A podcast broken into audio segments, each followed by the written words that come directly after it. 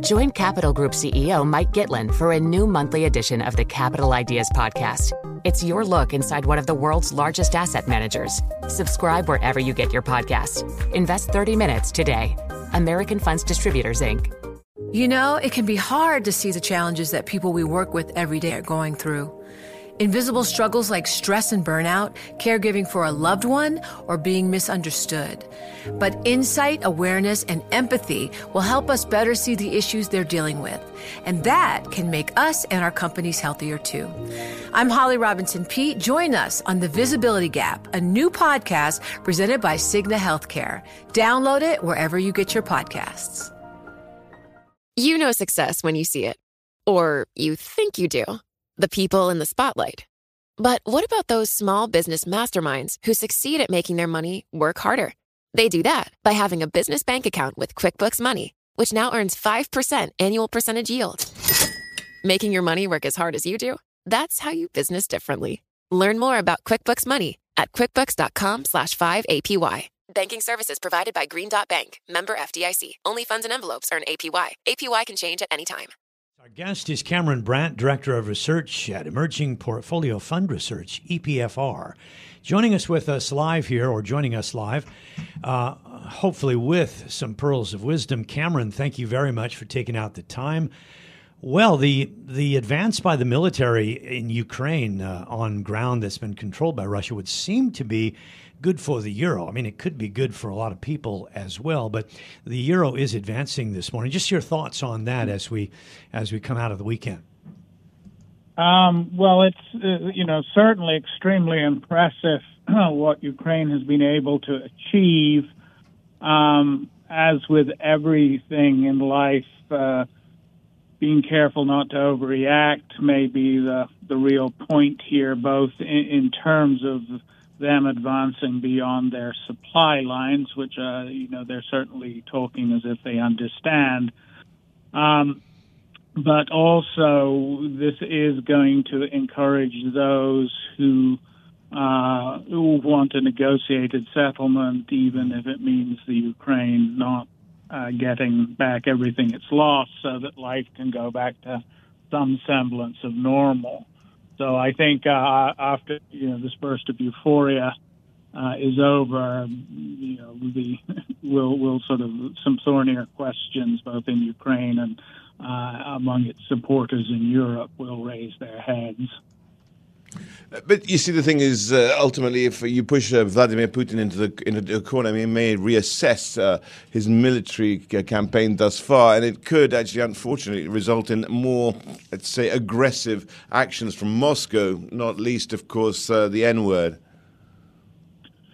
Uh, that's true. I, you know, I'm I'm not in the camp that thinks that uh, Russia will turn to nuclear weapons, but uh, I would qualify that by saying that uh, what looked extremely unlikely uh, earlier in the conflict, which was the Ukraine retaking Crimea, uh, is starting to look less unlikely, uh, and that really would heap pressure on Putin and, and his inner circle. Yeah. Uh, well, it's probably too soon, you know, to really be playing it. As you mentioned uh, in your opening comments, uh, uh, Europe still looks uh, like a kind of rocky terrain. Let's talk a little bit more about the big macro picture, and particularly with the U.S. The, the bond market there seems to be suggesting that the Fed could pull off a soft landing. Uh, in addition to the five year TIPS that I mentioned a few moments ago, the five year, five year inflation swap rate is down to 2.52%. Now, that is suggesting that there's better times ahead. Do you buy it? Um, I'm not sure I buy it, but I agree with you that uh, a lot of uh, investors do believe that that's a likely outcome. Um, one of the things, though, that I've been paying a bit of attention to recently and has really slipped under the radar screen for some time is the fact that in addition to the, the interest rate uh, hikes, uh, the Fed is also running down its balance sheet. Um, mm. Now, the amounts in the general scheme of things have not been uh, that big, and certainly nothing to deter it's on like, interest rates. It's like an invisible specter out there, isn't it? Right. Uh, and September 1 was the date that certainly in the timetable they released earlier this year was when that jumped from 47 billion a month to 95 billion. Uh, and we saw, we did see a reaction in uh, flows to mortgage-backed funds and real estate funds this week. Now, for the, for the first time in uh, over six years, you, you're pointing out that equity funds with ESG or SRI mandates have posted outflows. Now, that's uh, uh, three consecutive weeks of that. You, you tantalizing say that, but you don't tell us why. Um, it, a good question because, and there's no sort of one reason. I think uh, more uh, an issue of uh, uh dire need about concern about what the new European regulations mean. Uh, the fact that uh, Florida, a major state here in the U.S., has uh, sort of moved against it. Um, a fair amount of bad publicity about what they call greenwashing, uh, and also performance. Uh, uh ESG funds have not been outperforming their non-ESG peers, and they usually come with a higher cost. Um, but that some of that was true uh, before this year, and in, really before the third quarter, uh, and people were willing to overlook it. That seems to have changed. Yeah, well, the need is out there for more energy now, and so people sometimes setting aside some of the loftier goals for uh, sort of meat and potatoes uh, needs. Uh, that's one thing. Um, if we look at um, the ways that you're playing your current view of the world, um, what's what's near the top of the list? Um, well, certainly, what the, the, the picture that we're seeing, um, uh, you know, we study fund flows uh, in the developed markets. It's it's uh, uh stepping up a search for income.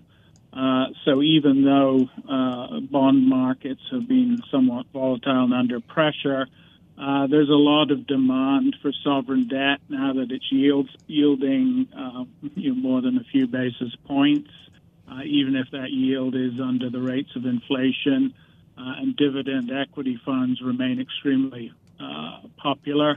In the emerging market space, basically big is good. Um, uh, Russia's obviously on the sidelines at the moment, but uh, China equity funds continue to get, frankly, surprising levels of inflows. Uh, there's more interest in Brazil now that uh, expectations are that uh, a proven centrist may be in office by the end of the year. Uh, and we've seen a marked uptick in interest in India which is shared on both sides. Um, diversified fund managers are increasing their exposure to that market, uh, and we're seeing a marked pickup in flows into dedicated India equity funds.